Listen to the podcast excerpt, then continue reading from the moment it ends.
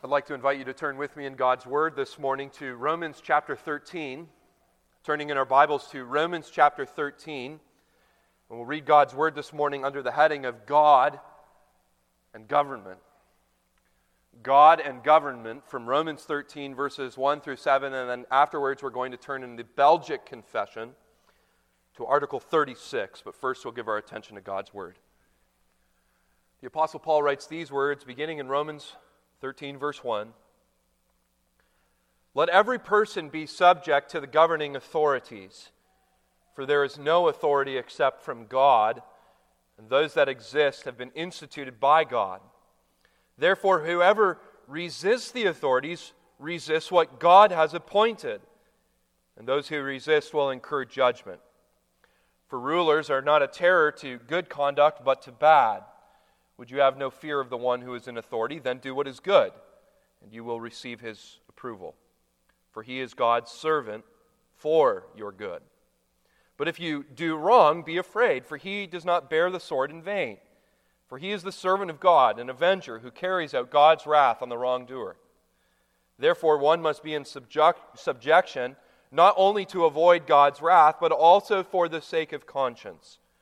For because of this, you also pay taxes, for the authorities are ministers of God, attending to this very thing. Pay to all what is owed to them, taxes to whom taxes are owed, revenue to whom revenue is owed, respect to whom respect is owed, honor to whom honor is owed. Here is here ends the reading of God's word. And we'll turn in our Belgic confession now to Article 36 which can be found on page 196 of the Forms and Prayers in the pew in front of you. Belgic Confession, Article 36, titled The Civil Government.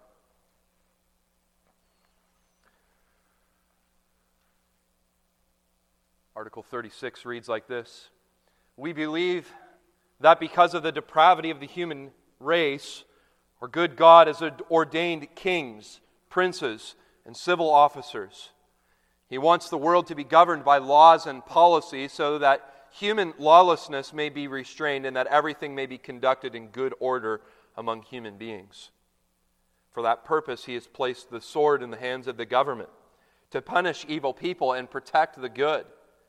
And being called in this manner to contribute to the advancement of a society that is pleasing to God, the civil rulers have the task, subject to God's law, of removing every obstacle to the preaching of the gospel and to every aspect of divine worship. They should do this while completely refraining from every tendency towards exercising absolute authority, and while functioning in the sphere entrusted to them, which means belonging to them. They should do it in order that the Word of God may have free course, the kingdom of Jesus Christ may make progress, and that every anti Christian power may be resisted. Moreover, everyone, regardless of sta- status, condition, or rank, must be subject to the government and pay taxes and hold its representatives in honor and respect and obey them in all things that are not in conflict with God's word, praying for them that the Lord may be willing to lead them in all their ways and that we may live a peaceable, peaceful, and quiet life in all piety and decency. And on this matter, we denounce the Anabaptists and other anarchists, and in general, those who want to reject the authorities and civil officers and to subvert judgment by justice by introducing common ownership of goods and corrupting the moral order that God has established among human beings. Here ends the reading of the Belgic Confession. A blessed congregation, it was John Calvin during the French persecution of the Huguenots, that was the French Reformed, had to flee from his home in France to Geneva. And while he was in Geneva, he wrote a letter to the King of France about the persecution of the French Reformed people, and he said these words. He says, We are not scheming to overthrow kingdoms. We've never uttered one seditious word and who, under your rule, were always known to live a simple and peaceful life.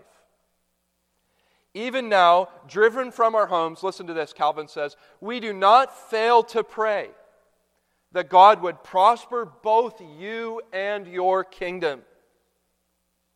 God be thanked, he goes on, our lives can be offered as an example of chastity, generosity, mercy, temperance, patience, moderation, and every other virtue.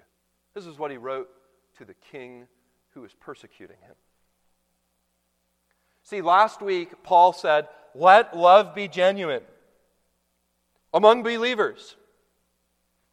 Let love be genuine with strangers, even with enemies.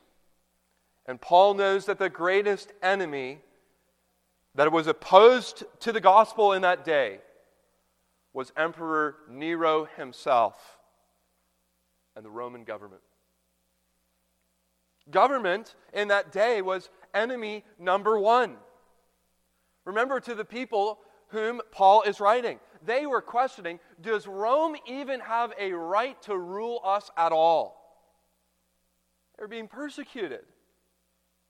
We read in Acts chapter 18, verse 2, that Emperor Claudius, the one before Nero, or one of them before Nero, expelled all of the Jews from Rome, including Jewish Christians. We even think Priscilla and Aquila were forced out of the Roman church. At this time, taxes would have been extremely high. And furthermore, as Christians, if Jesus is King of kings and he is Lord of lords, do we even need to submit to the government? These are the questions they are asking. Now, I'll be the first to admit this morning that I have had similar questions. There have been times when I have been absolutely repulsed by the decisions that have been made in government both here and home in Canada. And there can be a tendency, even in my own heart, to say, I didn't vote for him, so I can resist him. We think he's not president by my appointment, so we can delight in his failure. We can relish in slander. We can rationalize disobedience. We can even resist the government. Not my president.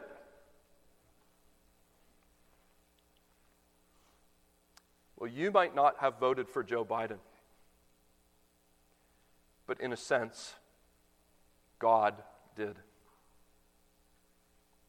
God is the one, the scriptures say, who sets up the kings and princes and prime ministers and presidents. Daniel 2, verse 20 Blessed be the name of God forever and ever, to whom belongs wisdom and might. He changes the times and the seasons, He removes kings and sets up kings.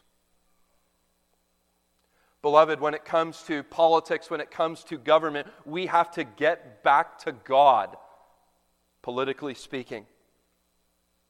And that even in the narrative, of unrighteous presidents and prime ministers, and stolen elections, and political revolution, we have to remember that God is sovereign. The scriptures say, even the heart of the king rests in his hands. Proverbs 21, verse 1. And so Paul's conclusion is that all of all people, Christians, even amongst unrighteous governments, should be the most patient. We should be the most understanding. And we'll see even the most loving of our governing authorities. Because our hope, beloved, is not found in the governments of this world. Our hope transcends the nation of the United States of America. We are citizens of heaven. We are servants of the King of Kings, servants of the Lord of Lords. And that ought to define how we interact with our governing authorities. I want to show you two points this morning God's appointed ministers, first point, and then secondly, God's appointed submission. God's appointed ministers, and then God's appointed submission. R.B. Kuiper said this There are three institutions of divine origin the church, the family, and the state. And this is exactly where Paul begins his teaching this morning. The state has been divinely instituted by God. That's Paul's starting point. Verse 1 Let every person be subject to the governing authorities. In the Greek, it actually says, every soul be subject. Everyone who has breath, every person who lives, must answer this call. So does our Belgic confession put it. Everyone, regardless of status, condition, or rank, must be subject to the government. Why? Notice Paul's answer. Not because you want to avoid trouble, not because pragmatically it's good for society if we have laws and a system in place. But Paul grounds this teaching in the fact that God is sovereign. For there is no authority except from God, and those that exist have been instituted by God. What this means is that there is no king or queen, there is no president or vice president. There is no prince or sultan who is above God. There is no throne that is greater than his throne. There is no scepter that has no more power. And therefore, those who ex- exercise authority do so because God Himself has granted it. Do you believe this? See, it's easy for Christians to affirm God's sovereignty when our guy is winning. But what about evil rulers? Paul was writing during the time of Nero, one of the most wicked men in the history of this world. Is God sovereign then? What about when Adolf Hitler was the chancellor and ruler of Germany. Joseph Stalin, King John, Kim Jong un in North Korea, Vladimir Putin in Russia. Paul says even these men are not above the sovereignty of God. For example, we've actually already come across an unjust leader in the book of Romans. If you flip back to Romans 9 in your Bibles, turn with me to Romans 9. Paul reminded us of the great oppression of the Jews by Pharaoh. Pharaoh was clearly a evil man. He enslaved the Jews. Remember, he killed the Jewish baby boys. He rejected God's will. But in Romans 9, verse 17, we read, God say to Pharaoh, For this reason I raised you up. Who raised him up? God did. And despite the evil that Pharaoh had done, God accomplished his sovereign purposes through him. And isn't the Bible full of examples like this? Remember Nebuchadnezzar, how God humbled him and used him. Think of Cyrus the Persian how God used him to return the Jews to Israel and to rebuild the temple. God was not surprised when these rulers were appointed, and he is, was not surprised when your ruler, Joe Biden, was installed. And so God is sovereign. And I'm going to allow my Canadian to show for a moment. Because God is sovereign, but He also appoints sovereigns. See, as a young boy growing up in Canada, the Queen was referred to as the sovereign. She was referred to as the head of state. Not that the king or queen took the place of God, but that the king and queen was supposed to recognize that their right to rule and the origin of their rule and the power of their rule came from God, from the true sovereign. And this is how Paul thinks about kings and queens in his day and kings and queens in our day. Their origin, their right, their power does not come from the people. It doesn't come from Congress, it comes from God. If you have a Bible, turn with me to Proverbs chapter 8 this morning. Proverbs chapter 8, verses 15 and 16. The writer says these words Proverbs 8, verse 15 and 16. By me kings reign and rulers decree what is just. By me princes rule and nobles and all who govern justly. By me, by me, by me. Daniel chapter 4, verse 17, the angel proclaims to Nebuchadnezzar in a dream, he says, This sentence is by the decree of the watchers, the decision by the word of the holy ones, to the end that the living may know that the Most High rules the kingdoms of men and gives it to whom he will. Daniel 4, verse 17. The sovereign appoints sovereigns. And this should comfort us, believers because if God is the one who raises them up, He is also the one who can bring them low. That those sovereigns are held accountable to the ultimate sovereign. And he has brought men low, men and women low, who have rejected him. Think of Herod in the book of Acts, who is struck down with worms. Nebuchadnezzar in Daniel 4, he is said to be humbled by God, becoming as a beast. See, those sovereigns that God appoints on earth are ultimately given by God not to do evil, but to do good. See, even though our government often fails, oftentimes our government is an example of the corruption that sin brings. God appoints governments to do good. We need to remember the words of John Calvin when he had to flee France to go to Switzerland because of the persecution of the Protestants. He said, Even the worst government is better than chaos. Even the worst government is better than chaos, he wrote. And sometimes we can forget that government is Jesus' gift to us. That's what verses 3 and 4 are about. For rulers are not a terror to good conduct, but to bad.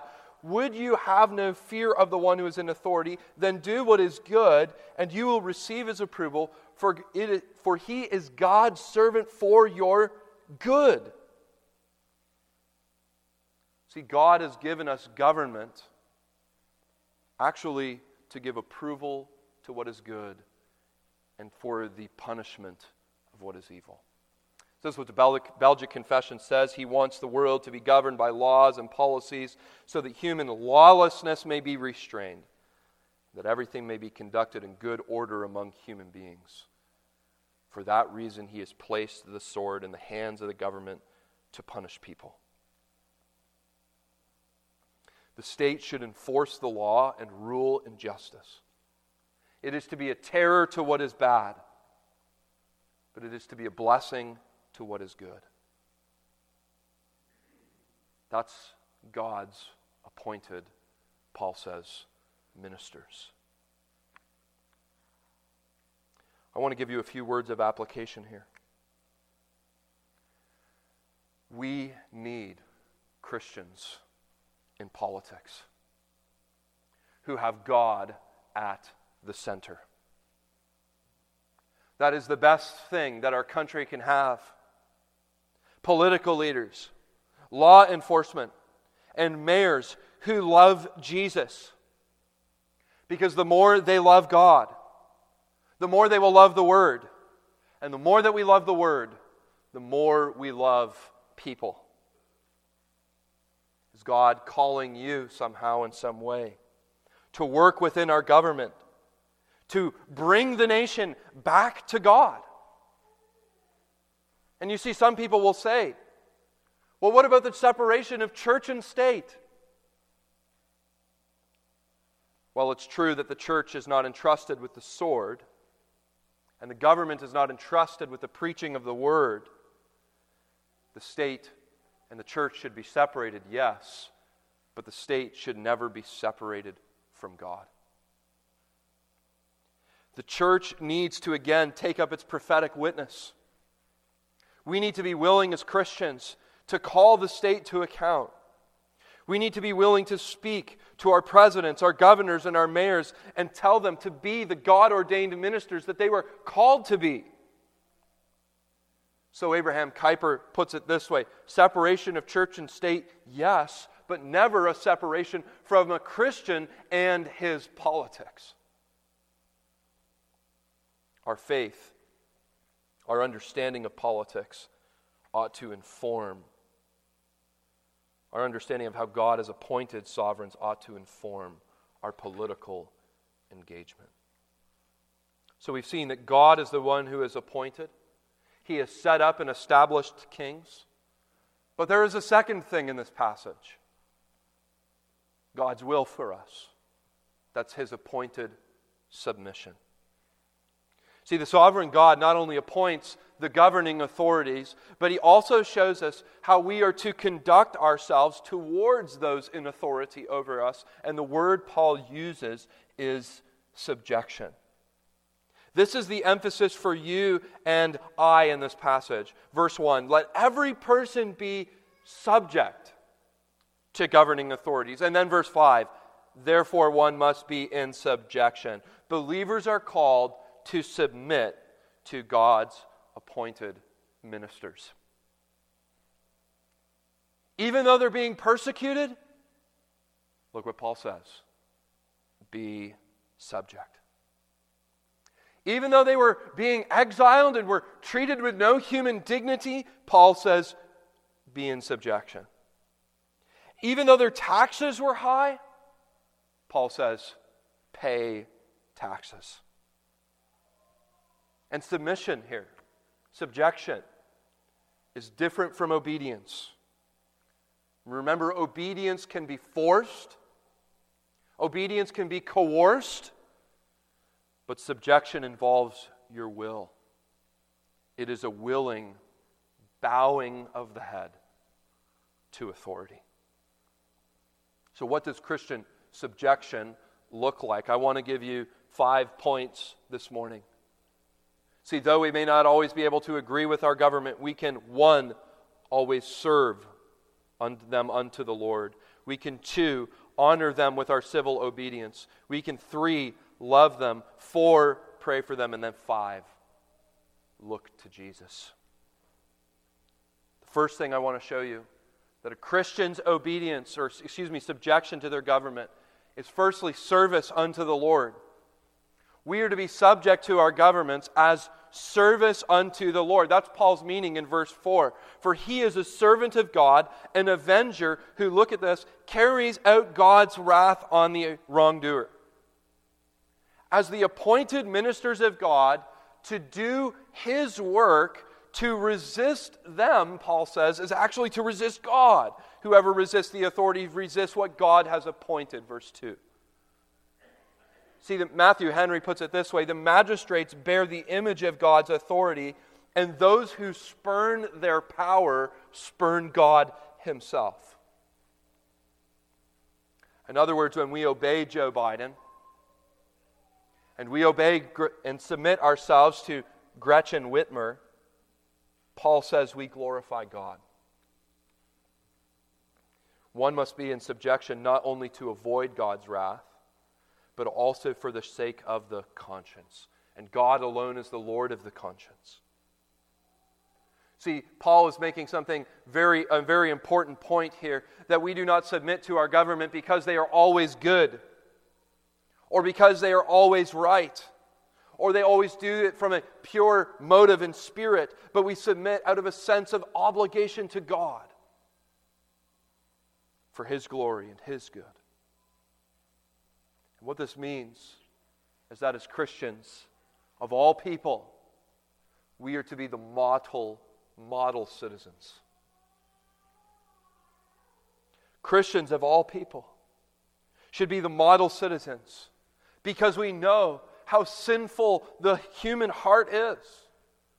That's what the Belgic Confession grounds this whole teaching in. Because of the depravity of the human race, our good God gave us government. R.C. Sproul says we should bend over backwards in civil obedience. Now, I want to point out something to you here. in the Bible, the word obey is never used when describing our relationship with the government. Boys and girls, you are called to obey your parents. We are called to obey church leaders. But every time the Bible talks about your relationship with your government, it always uses the word subject or submit. And now I say this cautiously that there are some times when we cannot obey our government. We cannot obey when they ask us to sin. Christian, you need to be very careful with this. Because sometimes you must say no to your government. There is times when you need to disobey. But what Paul is requiring is that it is always done in a God fearing way. See, Paul is not saying that government has absolute authority. No, God has absolute authority. He agrees with Peter, who said in Acts, We must obey God rather than men. And that when conflicts arise between God and our government, we have to choose God.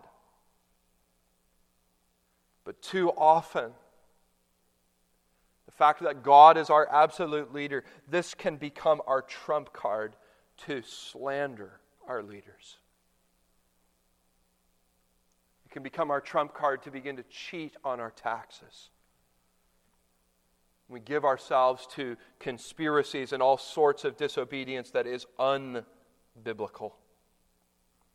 The confession says when something is in conflict with the Word of God, we need to resist it and still live a peaceable and quiet life in all piety and decency. One preacher puts it this way Christians need to be able to resist an ungodly law without resisting the God ordained government. Do you see that distinction? We need to be able to resist an ungodly law without, but not resisting God's ordained government. See, there's a few examples of this in the scriptures. Remember the Hebrew midwives in Exodus chapter 1. When Pharaoh says to them, when a woman gives birth to a baby boy, kill that baby boy. And the Hebrew women said, no. And God blessed them. And he honored them. Think of Shadrach, Shadrach, Meshach, and Abednego in Daniel 3 when Nebuchadnezzar says, You must worship. You must fall down and worship an idol. They said, No. God preserved their life in the furnace. A more modern example might be like Corrie Ten Boom in the Nazi regime. And they were told they had to give up all the Jews and out these people, and instead her family takes them into their home and hides them and protects them. See, we cannot always obey the government, but Paul is right that we can always submit. We can always subject ourselves. We can always accept them. We can always pray for them. We need not call for their overthrow, and we need to seek to honor them in every way that we can. You see, it's not without purpose that this section on government comes in between two love commands. If you have your Bible, look at Romans chapter 12, verse 9. Paul says, Let love be genuine. Abhor what is evil, hold fast to what is good. And then you jump over that section on the government, Romans chapter 13, verse 8. Owe no one anything except to love each other. Sandwiched in between those two passages commanding us to love. Christians are to love the body of Christ. You're to love strangers. You're called to love your enemies. And you are even called to love your government.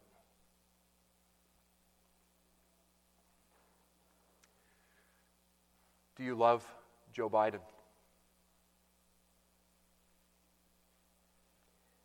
He is your neighbor. And we are to love our neighbors as ourself. This is the cruciform way. This is Jesus' way of dealing with leaders. As Paul says, do not be conformed to this world. Romans 12, uh, verse 1, I believe.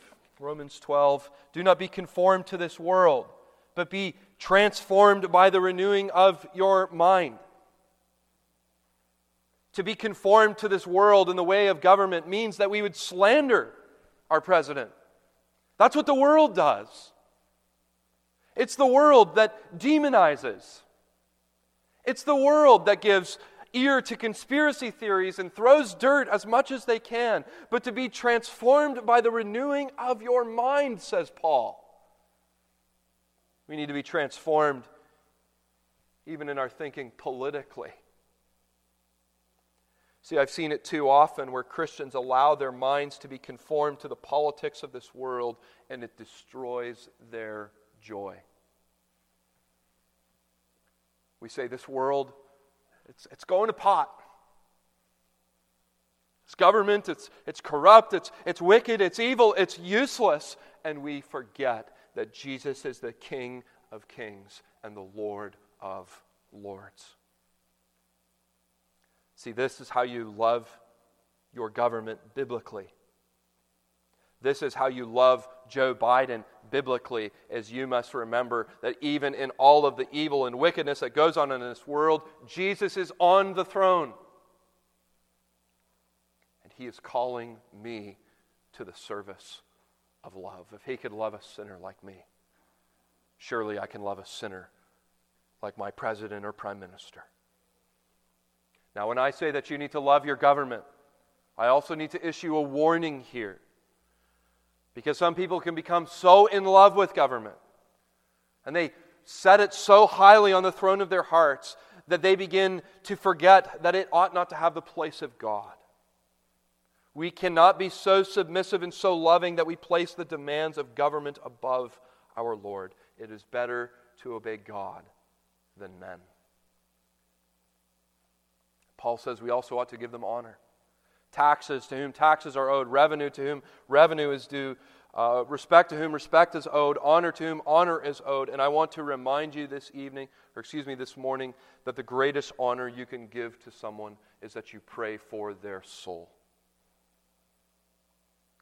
We need to pray for our president. We need to pray for your government, pray for your nation, whether you're 93 years old or you're three year old. You might not be able to get involved in politics, but you can pray. And remember that it is prayer that changes the nation. How do you change the United States and the votes of people? Not by getting the right guy in office or by winning seats in Congress.